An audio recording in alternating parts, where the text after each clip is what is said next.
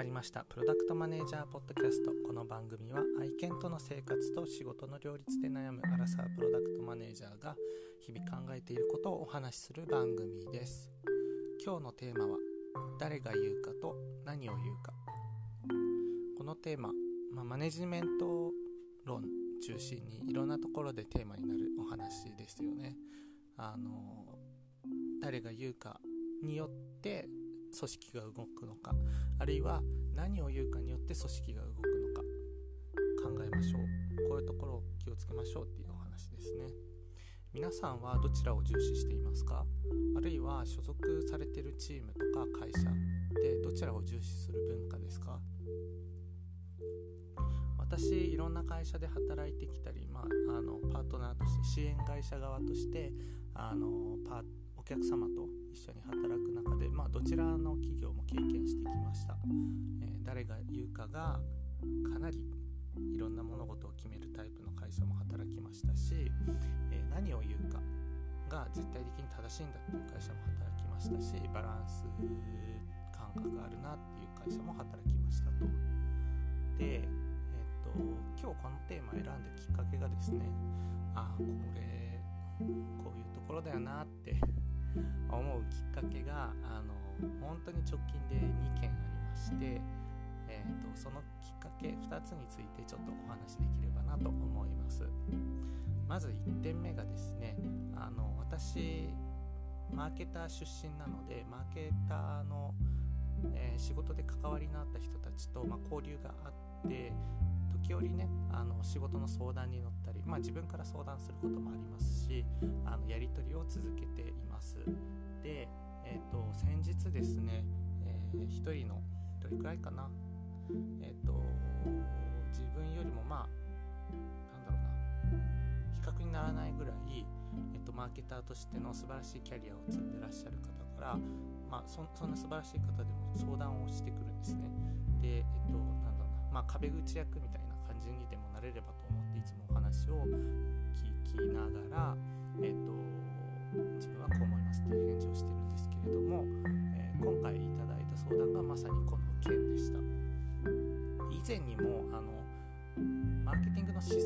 相談で、えーと、こういうことしたらいいんじゃないかとか結構お話をしたんですね。で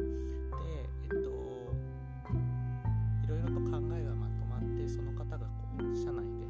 えーと、マーケティングチームとか経営陣とかと一緒に話をして、えーと、こうこういうこといいんじゃないかっていう提案をされたらしいんですね。でその時もうびっくりするぐらい役員陣とか部長陣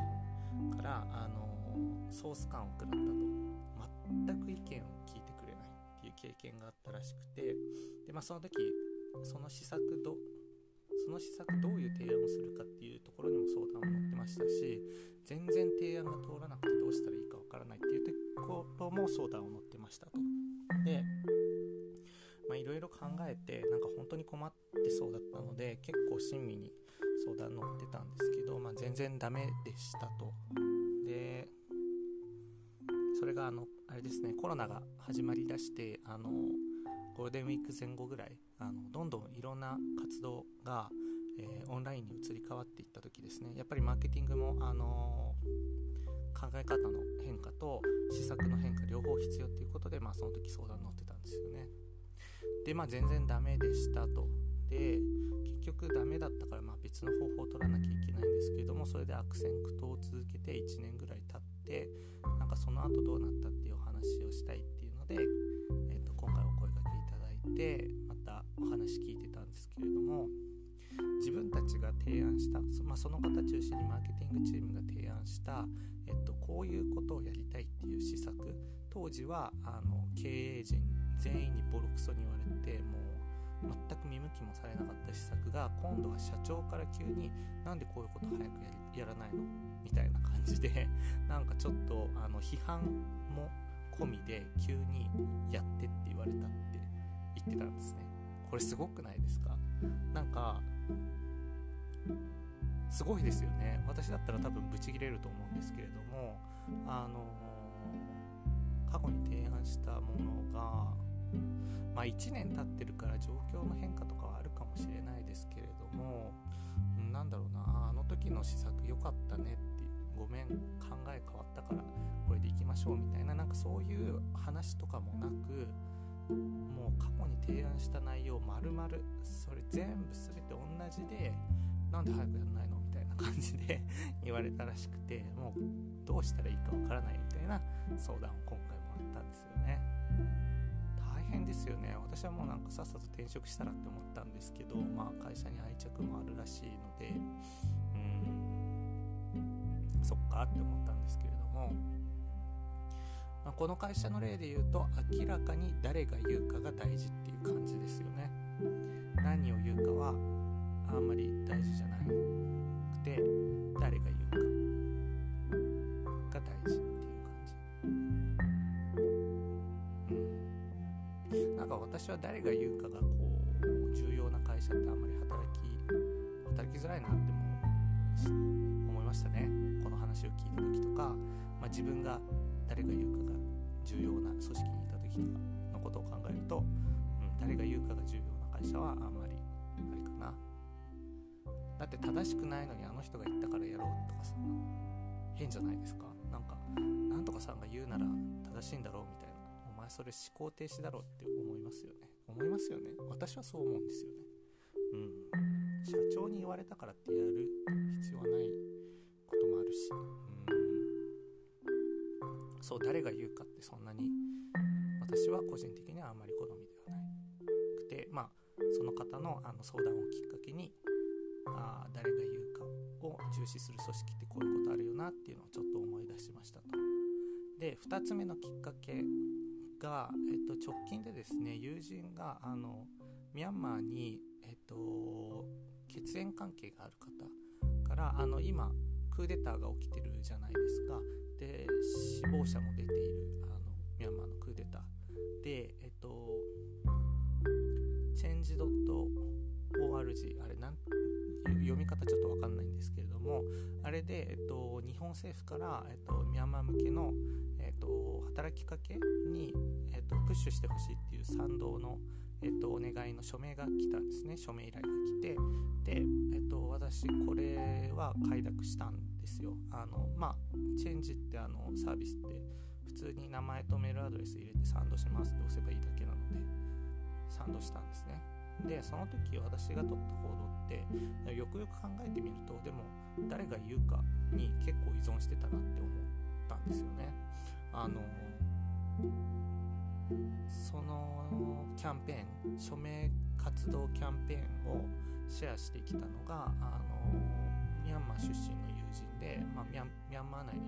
家族もいるしで、えっと、その一緒に、えっと、キャンペーンやってる人たちも、えっとまあ、日本人だといろいろんな方々がいらっしゃって、まあ、でも皆さんミャンマー内に何らかのつながりがあるはずの方々だったのでおそらく信用できるだろうっていうので、えっと、信用してキャンペーンに賛同をしました。これってもう明らかに誰が言うかで私判断してますよね。でこれはうんまあ何を言うかのその何がこう自分で正しい正しくないの判断ができない時ってやっぱり誰が言うかに依存するんだなってその自分の行動を振り返ってみてなんか気づきがあったのでうんそういうこともあるんだなってちょっと思いました。